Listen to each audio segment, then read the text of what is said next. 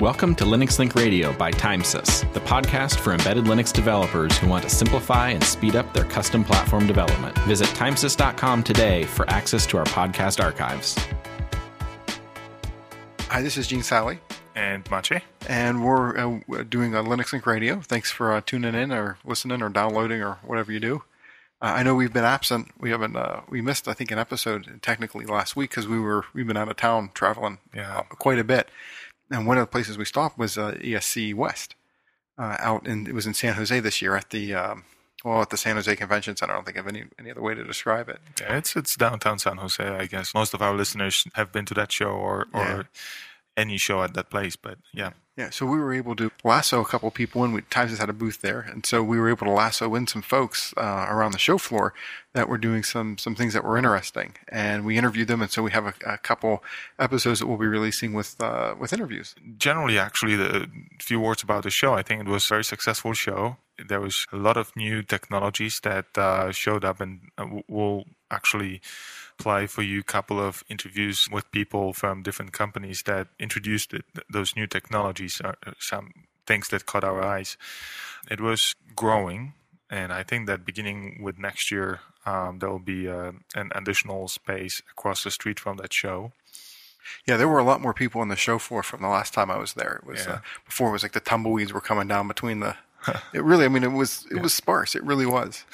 But uh, again, a number of different processors, software components that have been presented at the show, I think, also went up from uh, last year. Yeah, you know, over the five years uh, I've been going to that, it has, it has been morphing very much from a hardware show to more of a software show. That's true. Um, I wouldn't say one hundred percent. One, that's not the, but there was, uh, I know the first year I went to E S C, Uh, like half the show floor were you know, people making connectors and yeah. and uh, boxes and uh, you know and now A C uh, things and uh, you know plugs and uh, and there you know weren't as weren't as many right mm-hmm. probably say less than half the people there were doing some sort of software. And now you have a complete solutions uh, that are promoted uh, at the show uh, that in, involve not only uh, hardware component but also software pieces and development tools and, and, and turnkey solutions. Oh yeah. Oh, yeah. So one of the guys I ran across, his um, company is Parallax, and they make something called the Propeller Chip. Mm-hmm. And I know I was, was in the, but I was wandering around the, the floor, and they had a cool booth, and they had this little self-balancing robot, which I thought, hey, robot hmm. self-balancing is interesting. But that was only part of what's, uh, what was interesting about that robot. Yeah, okay? yeah. So, but but I talked to the, the guy for a second. I think it was called My Dance Bot, and you can buy a kit for it or whatever. Mm-hmm. The first the first thing you run across is you get the, the sale, right? Someone's trying to sell you something, and then if you ask for the technical guys, then you can actually have a you know an actual conversation. But mm-hmm. I ran across uh, someone whose name was Jeff Martin. Mm-hmm. And he was explaining to me how... Nice he, person, yeah. Yeah, he was very nice. And so he was explaining to me about uh, the chip they use is called the Propeller Chip. Mm-hmm. And had a, a cool little architecture diagram. And he explained to me how, you know, what made this chip a lot different than others is that it was several cores all on the same die. Right. And they invented their own language. And uh, they just got rid of those interrupts. And I thought to myself, yeah, That's right. catchy. yeah, right. How? Yeah, how? Explain to me. And uh, and really, they had you know he goes into it in, in the interview, which we'll cut to in a second because that's more interesting than we have to mm-hmm. say.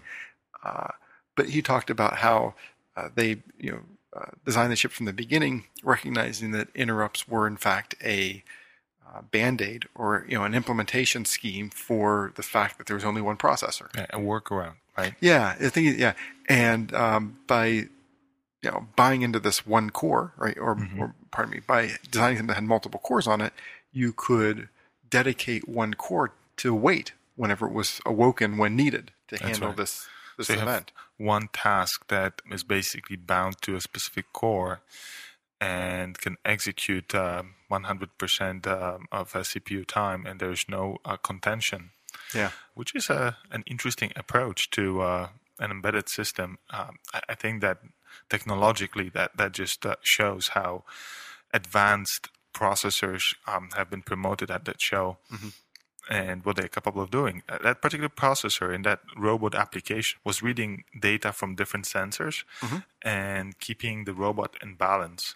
Mm-hmm. So uh, there was no overhead, there was no contention, and thanks to that multi-core nature of uh, the chip that uh, that company designed, the robot was able to control all the loops at a very tied uh, periods. Yeah, and it was really cool because the way they th- had things designed is had a, a round robin system for yeah. accessing external things. So everyone may have shared the same pool of memory, but you know, this, I wouldn't call it the scheduler, right? But you got some time window to access your the main core of memory, and that was a predict, at a predictable interval, and uh, you could move a couple your data around, and then you sort of lost your your window at that point. You waited until mm-hmm. it came by again. And uh, when you think about real-time systems, real-time is more about predictable. Matter of right. fact, it's all about predictable. And right. so that, that really made it easy from a predictability standpoint, and just turns into the fact that, you know, can you run things fast enough in order for it to be practical in the real world? And, and, and well, there are other other challenges when you when you look at uh, real-time and uh, larger operating systems, including Linux, right? Challenges that Linux community has been dealing with for, for quite some time now, where you, where you have to deal with overhead, preemptiveness of the Linux kernel, implementation of different communication interfaces just to ensure that communication between different processes in the same space, the unbounded priority inversion. All those things go away when you have a single task per per core, per processor. Oh, yeah. And you just have your own dedicated memory, and uh, processes can, can write and read to and, share, to and from shared memory. We didn't actually drill down too much about how the synchronization on the memory access happens, but I believe it's round robin. Is it? Okay. Yeah, I, I probably may have gotten that really wrong. Well, I, I did listen to the interview, right? So yeah. I, I listened, and I sounded, you know, more stupid than I usually sound. It was, uh, I, I know I clipped out most of the stupidity at the beginning. It's uh, it, it's not bad, Gina. It's it's the fact you were in a Japan time zone uh, oh, when yeah. we were interviewing. So. Yeah, the, yeah. The day before, I just landed from uh, no. Well, I can't remember now. Yeah, I think the day before I, I came in from, uh, Shur, I was in Shurujuri. I think I'm mispronouncing that, which is a wonderful little town. It's about three and a half miles west of Tokyo. And uh, so, yeah, so I was most definitely on who knows what time. Yeah, but I could tell just by looking at you. yeah. Well, yeah, I, I solved it by, you know, attempting to sleep and then, you know, drinking four times the, you know, the normal amount of caffeine in the morning without eating anything, right? In hopes that it would get absorbed faster. And well, so you can uh, certainly you can certainly hear it. So let's enjoy that interview, and let's hear you again after those couple of cups of coffee. Oh no! Oh no! So we stopped by. Well, I actually I was I was wandering around, and uh, lo and behold, I came across your booth because I had a little robot that was balancing by itself, mm-hmm. and That's of right. course it moved a little bit, so it immediately caught my attention. Yeah, you like those robots, do you? well, I, I know I'm. I know I have problems, right? And so I, I did manage to no, hold my a, attention. It's, a, it's for a technology, second. so yeah. So and I stopped and I talked to, to someone there, and I can't remember the poor guy's name. His name is Hanno. Okay, and he said, "Hey, you know, our, we have this operating system, and it doesn't have any." I said, "Well, how does it work?" He's like, "Well." First of all, we got rid of all the interrupts. We rethought, you know, what? real-time operating system, and there's no interrupts. No interrupts. And I thought to myself, yeah, right, right. And uh, so, uh, hold on, hold on. Operating system without interrupts. Yes. Okay. Exactly. And and so I said, well, what? You know, explain this to me. And so he explained it to me for a little bit, and you, you know how bad I am with that kind well, of stuff. Well, you, try, you tried actually to explain that to me, and, and, and you were bad, yes. We, no, I, I said, oh, no, no, no, stop, stop, stop, stop. I said it had no interrupts. I got that right. That's right. Okay. You have to, I got that right. You got the most important thing right. And then after that, it just all slid uh, downhill. So I did manage, so later on I figured we'd go back, and I, I grabbed Jeff, um, and uh, he, after some cajoling, was willing to, to talk to us about What no inter or about their the what's the operating system called? Is that uh, well, this is actually it's called the Propeller Chip. Oh, I'm sorry, oh. It's not an operating system. Yeah, it's not an operating system. It's another thing I screwed up too, right? Well, I'm telling you, you were trying to explain it to me, but Jeff's really polite. So far, I'm entirely probably botching up this entire conversation. He's sitting there saying, ah, mm, "Oh, I think I have an appointment now." You know what, Jim? Let maybe Jeff uh, introduce the product for, for a few minutes, yeah, and, and, and let's take it from there. Yeah. All right. Well, the Propeller Chip is. Uh, our, our our own silicon. It's uh, a completely one hundred percent custom design uh, of our own, where we actually sat down uh, over a course of years and I got sitting down right. thought about what's wrong with microcontrollers that we use, because we use microcontrollers all the time okay. and different development tools, and we have the same. We run into the same frustrations that. You know, typical developers do. So we looked at that and, and decided, you know, we want to make something different. Uh, so we really thought about it from the ground up and we weren't willing to, uh, you know, leave anything uh, behind. Yeah, we yeah. wanted to actually like question everything. So yeah. one of the things that came up, we had this idea: why don't we make these tiny little processors that uh, are very, very simple, and you can connect them up and uh, and assign each one a specific task to do, and the the whole collective of them work together to achieve some goal for an application. Well, eventually it grew into, let's just put all the processors on one chip. So we created the Propeller chip, which has eight processors on board. Wow. Mm-hmm. Uh, and we completely did away with interrupts, because okay. you don't need interrupts.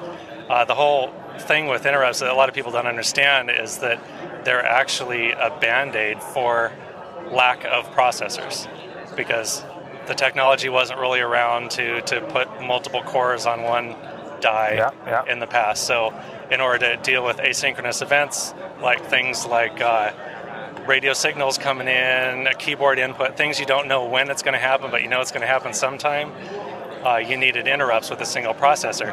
The way it works in the Propeller chip is you just assign a, a, a processor to deal with that event, and it sits there and actually basically goes to sleep waiting for that event, but but it's still kind of in a, a waiting state. Okay. So it's very low power, mm-hmm. um, but the moment that the I O pins change a certain way, however you specified it yeah. to change, it will wake up and execute the next instruction, next hundred instructions, however you tell it to do. So does it mean that each processor is uh, designed to do one single operation? Not necessarily. Okay. I, you can definitely write it, write your application that way. Uh, but typically, uh, it they do multiple operations. Okay. And uh, like, but you could have a processor uh, sitting there just generating video. That's another thing the chip does by itself with just a few resistors on the outside. Okay. It can generate an N T S C or P A L display mm-hmm. or a, a V G A display. Um, each each of the processors has um, uh, its own video generator hardware. Okay. And a couple of counters that you can use to generate some cool signals or do some simple uh, like sig- Delta Sigma uh, A to D. And uh, but but you can have it do multiple things if you have the bandwidth within that processor. So maybe maybe you have one processor handling keyboard input, I which see. Is a very low bandwidth thing. Yeah. You know, it's very very slow. Yeah. For the processor, it doesn't have to think about it that much. That's right. So it can also do maybe mouse input okay. and maybe something else. So uh, you have some uh, an, another processor dedicated to just video generation. So how did you get away with uh, no interrupts again? I'm sorry. I, it's, uh, uh, oh, sorry. No, the, it's okay. Okay. Instead of interrupts, yeah. what you do is you say, okay, I'm going to have uh, the second processor sit there and wait for an event from an R F device, maybe, okay. or a keyboard event, or a yeah. mouse event, yeah. uh, and and it just sits there, and it's in that particular case, it's dedicated to that situation, and it just goes to sleep waiting for an event. It's so, imagine imagine having one person sitting at a desk, typing on the keyboard. As soon as the phone rings, he's interrupted yeah. to go answer the phone. Maybe somebody comes to his office. He's interrupted to talk to them. Well, now take that and put three people there. One guy sitting there at the phone. Waiting for the phone. One guy doing the keyboard. One yeah. guy waiting for somebody to come to the door. And the guys at the phone or the key or the door are essentially asleep until somebody arrives.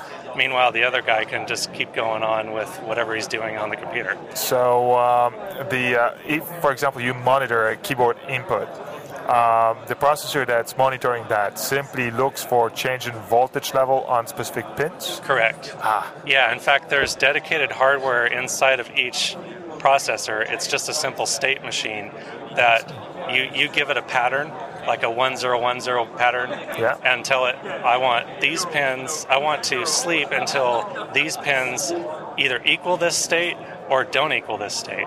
And then it just, it goes to sleep. The the clock signal is actually prevented from executing, or from causing any execution within the chip, or within that processor. processor. On the chip. Yeah. yeah. And the, See, I'm listening. Uh, it's good, interrupt good. masking. I'm sorry. Yeah, there's only one of me. um, so uh, that guy is... I lost my train of thought. I'm sorry. That's okay. That's okay. Where was I? Um, you were talking about uh, input signal arriving on a pin and then... Right, because the, the, at this point, this one processor out of the array was sleeping. Yeah, right. It wasn't consuming any clock cycles, and it was right, waiting for a certain right, yeah. mass to be Yeah, there's a uh, tiny hit, hit a little piece of hardware inside that sits there, and every clock cycle compares what it sees on the pins to the pattern that you gave it. Mm. And if it doesn't match... It's not going to wake up. Then it, it doesn't. Oh, and then, then no. Oh, wait a second. Then no instructions execute. Therefore, right. nothing happens. Yeah, and very little ah. power is execute is used to uh, to execute that little process because yeah. it's not. You know, it's just a few little transistors. Very interesting. Yeah. So, and at the same time, you can al- along with this, the application that's downloaded to the chip can choose to launch and kill off processors at will, depending on the need. So you might have something that's maybe a portable device um, that has to pay attention to a keyboard, maybe some kind of uh, you know pressure pen input, maybe a Bluetooth connection or something. Uh, but when it doesn't have to do, when there's no like high bandwidth uh, information to deal with, it can actually shut down all the processors that normally deal with that, and and have just one or two wait for those events, and then wow. as soon as it needs to do high bandwidth stuff, it cranks it up. So it's like you, built-in power management at the right. same time. Did you, yeah. did you actually uh, compare the uh, power consumption to uh, some of the actual uh, processors? Um, well, the uh, you mean within the chip? The uh, no, no, like uh, other, other processors? ARM processors, PowerPC, uh, MIPS. Um, uh, I'm just curious if, uh, so maybe you have numbers in terms of uh, power consumption for, for your processor. Well, I can tell you that when when the chip, when when a processor is running at eighty megahertz, it's like uh, five hundred microamps per M I P, wow. basically, that you get. So you end up with, um, what is it? It's uh, it's like eighty milliamps running at one hundred sixty MIPS. Uh, so and when they're shut down, it's just it's it's nanoamps. I mean, it's uh, it's really tiny. Wow. So what are the typical applications for a processor? Well, that's the thing. A lot of people ask this question. Yeah. Um, we designed it to try to be sort of a single solution for a lot of applications. So uh, that's why we we built a video generator into it. Okay. Um, we have spe- these little counter modules that can be configured to do different things. Uh, so so that you can put this chip in a design, and maybe you have a keyboard or a display or both of them. Uh, you don't need a special chip to do video generation. You can do it right on there with just uh, eight or less resistors on the outside. Uh, same thing with the keyboard. It's just a simple uh, connection with passive components. Uh, so the idea was to uh, simplify uh embedded designs and also lessen the cost okay. mm-hmm. by having fewer parts yeah. uh, and and uh, essentially a more capable device that's able to do all these things at right. once. So uh, in your booth you are showcasing the robot, right? And the balancing uh, bot. So uh, what are the functions that you realize in that processor for the robot? For the robot? Yes. Uh, well, in that particular case, what it's doing is Uh, it has an accelerometer and a uh, gyroscope, a little okay. solid-state gyroscope, mm-hmm. that it's monitoring to determine what angle it's sitting at and where the the main force of gravity is, so that it can tell, you know, how it's balancing. I see. Then it goes through some calculations based on those measurements to drive the motors a certain direction to keep itself balanced. Ah, okay. So if it's leaning a little too much one way, it'll move. If somebody pushes it a little bit, Uh, it's able to move aggressively to try to okay. balance Counter itself before it topples over. So just, so just out of curiosity, how, how did you implement that? Well, actually, I didn't implement that. That you the can take credit for it. Don't worry about it. The gentleman you spoke to, Hanno, is actually one of our customers. Okay. Uh, and he decided to use the Propeller chip for it because because of its multiprocessor uh, capabilities, yeah. it it kind of lends itself well to robotics, where you're trying to monitor multiple sensors at once and doing calculations based on the data that you yeah. received. Mm-hmm. Uh, so uh, he chose the Propeller chip on his own and and, uh, and built up this little example, just kind of, of something for fun. Well, and we got word of it and invited him to come to our booth to help us advertise the chip. It, it definitely worked, uh, and Gina's a, a living proof of it. Well, I mean, Good. It seems, I mean, think about the application, it seems ideal, right? Because you have a bunch of, you could probably dedicate a processor per axis or something, or, yeah. right? Sure, yeah. And then, then begin to decide what to do yeah. uh, based on that. Yeah. Right. Uh, How scalable is it? How scalable? Mm-hmm. It's very scalable. It's meant to be really general purpose, so uh, there's there's really not... Um, Well, there's very few applications we've found so far that you really can't apply it I to, see. except for some really high-speed applications right. like uh, maybe one hundred base T uh, Ethernet. Yeah. Uh, that's With something control. that we're yeah. planning to be able to do in, in one of the future chips. Because yeah, so. it, it sounds like, and not to use word, it sounds like the, the core or cog, I think is what you call them. It, yes. There's like, what, eight? Yes, eight there's eight. eight. And can you have several of those in work in parallel, or the next chip you're working on has more than eight cogs yeah, inside can, of it? Yeah, at any time you can have them work in parallel, um, or you can have them communicate to each other, or maybe some communicate and others work completely independently. Mm-hmm. And that can change dynamically over the course of the application. Okay. Uh, for our future chips, we found that Uh, some of the applications people are applying this to are higher resolution uh, screens, like maybe they want to create some kind of a kiosk display. Okay. Um, and in order to do that, we needed a little bit more memory and maybe a little more processing speed. So the next chip that we're working on, the current design, uh, this might might change over time, but the current design is sixteen cogs, sixteen okay. processors, yeah. uh, and either one twenty-eight K or two fifty-six K of EEPROM, which is about four times or more than what it currently has. Okay. That gives you enough buffer space to build up a rasterized image uh, for some graphics. Okay. Uh, also, at the same time, the, the main memory that's uh, shared amongst the the cogs mm-hmm. uh, in kind of a round-robin fashion, um, the access time to that is basically one every eight every eight clock cycles, okay. essentially. Um, in the future chip, every time window, that every time slice that you get to access that main memory, you'll be able to actually read or write eight thirty-two bit values wow. at once. Okay, so, so you have more time, more access yeah, per window. Visit. Yeah, exactly. Okay. You'll be able to achieve a lot more. So that plus the fact that it will be a pipelined architecture, so mm-hmm. you'll have essentially one instruction per clock cycle executed, will significantly increase the processing power. And right now, I mean, the current one is doing one sixty MIPS at eighty megahertz, yeah. and that's with an external clock of of just five megahertz or ten megahertz. Yeah, I know that's, that's one thing we sort of Uh, breeze past, and that was how you handle the, so you have n many number of these cogs running sort of as a confederation, right? Right. And uh, you ha- you do have shared resources. I know you're talking about the, the hub system, mm-hmm. and that's also another way to, uh, you know, almost a pre-planned scheduling. I mean, because when I look at this, you have a very deterministic scheduling system. Yes, yeah. De- which is that, which is very clear. It's, it's almost it, it's almost a side effect of the design. Uh, yeah, it, it's an per- intentional if, side if not, effect. Yeah, yeah. If not the intent yeah, of the design. Yeah. As, as you probably know, re- for real-time processing, you need determinism. You don't yes, want jitter right. introduced because the timing changes because you decided to turn off a processor or something. Right. So we made it so that regardless of what, how many processors are running or not running at any given time, it always takes the same amount of time for each processor to get its time window to access the shared resources. All one scheduler. Right. Yeah, it is. So it makes it easy to synchronize. You could, at the start of the application, you can synchronize up all the uh, the cogs that need to communicate with each other, and and then never have to touch it again. They're, they always stay in sync because well, they're always that, running off the same yeah, clock well, source. Yeah, by that point, you, you don't have a choice. I mean, which is the idea of good design, right? Right. Well, it simply and, runs well.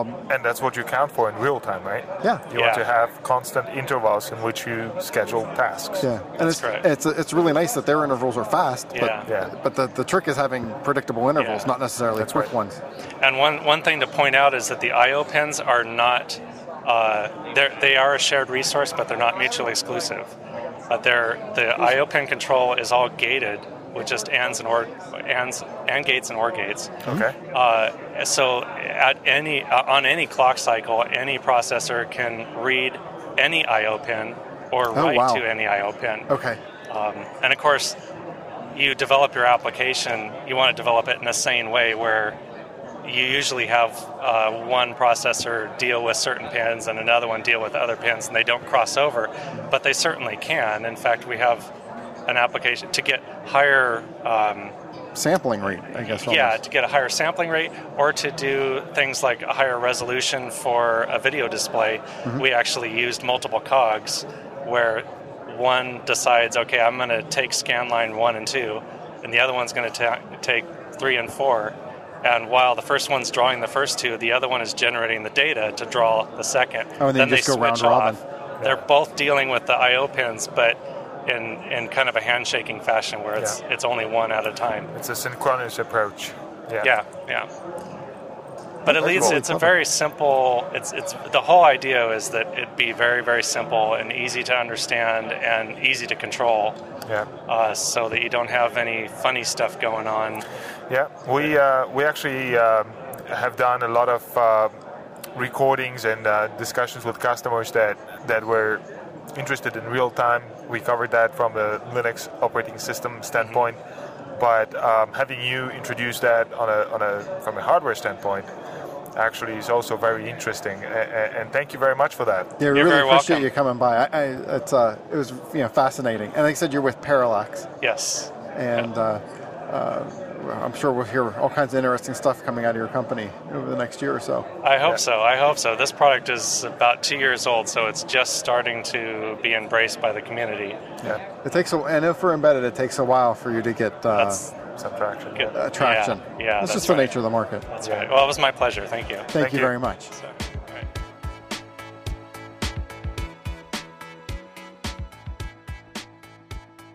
right. Hey, so uh, hopefully uh, you enjoyed uh, this particular interview, and uh, Gene talking fast after cups well, of coffee.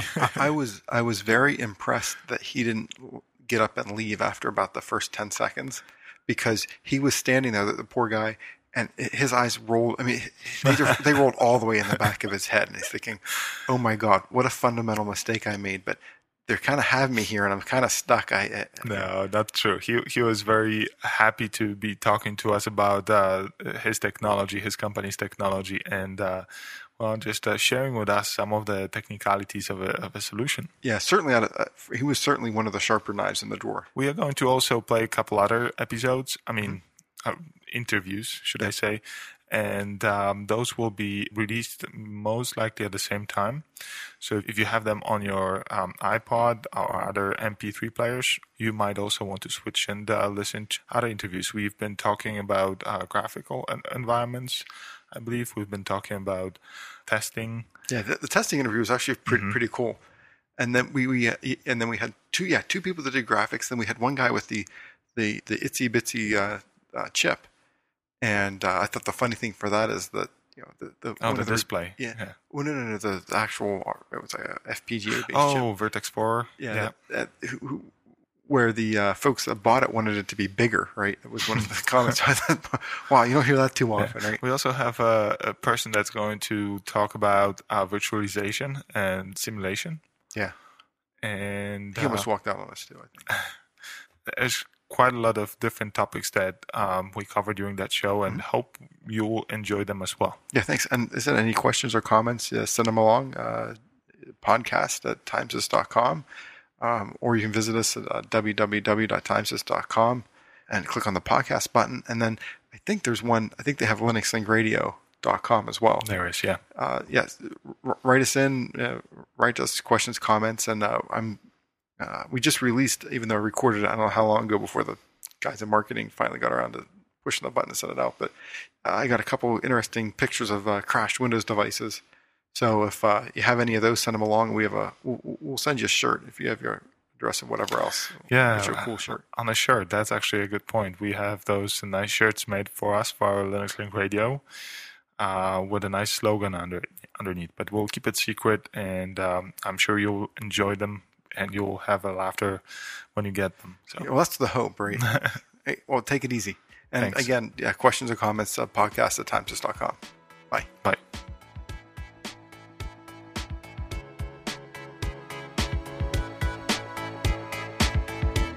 This podcast was brought to you by TimeSys. Are you new to embedded Linux? Looking for a way to simplify your next project?